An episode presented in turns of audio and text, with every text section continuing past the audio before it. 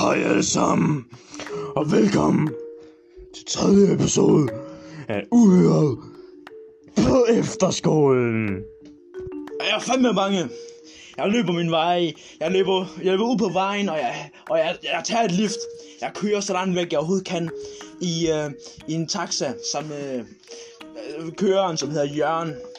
Vi kører så langt væk, vi kan. Vi kører ind i en by, og vi stopper ud for en Fakta. Jeg går ind i Fakta, og jeg, kø, jeg køber en stor flaske, flaske kartoffelmos. Jeg går hen, jeg går hen til kassen, og kassedamen siger, Hej, hvad skulle det være? Og jeg siger, kartoffelmos. Det bliver 39 kroner, siger hun så. Men det var, det var fandme for meget, det var. Jeg kunne ikke holde til det. Min bankkonto, den ligger helt nede i skideren. Så jeg siger, nej, fandme nej, siger jeg. Du giver mig en gratis. Det skulle du ikke have noget af, det kunne hun godt med.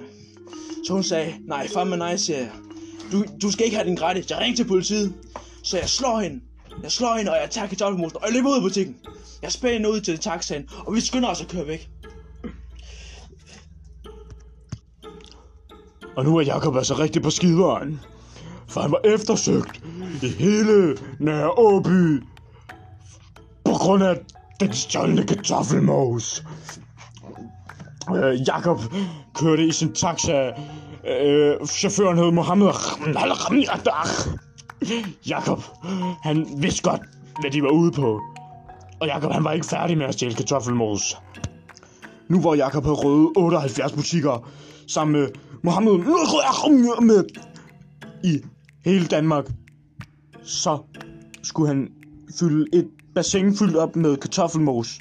Og øhm, ja, det var, det var Jakobs store drøm, og det har det altid været, efter han mødte uhyret på efterskolen. Så nu var Jakob taget hjem til Mohammed med swimmingpoolbassin og klar til at fylde det hele op med kartoffelmos. Det var tredje episode af Uhyret på efterskolen. Tak fordi I lytter med, og må gerne MobilePay for mere episoder.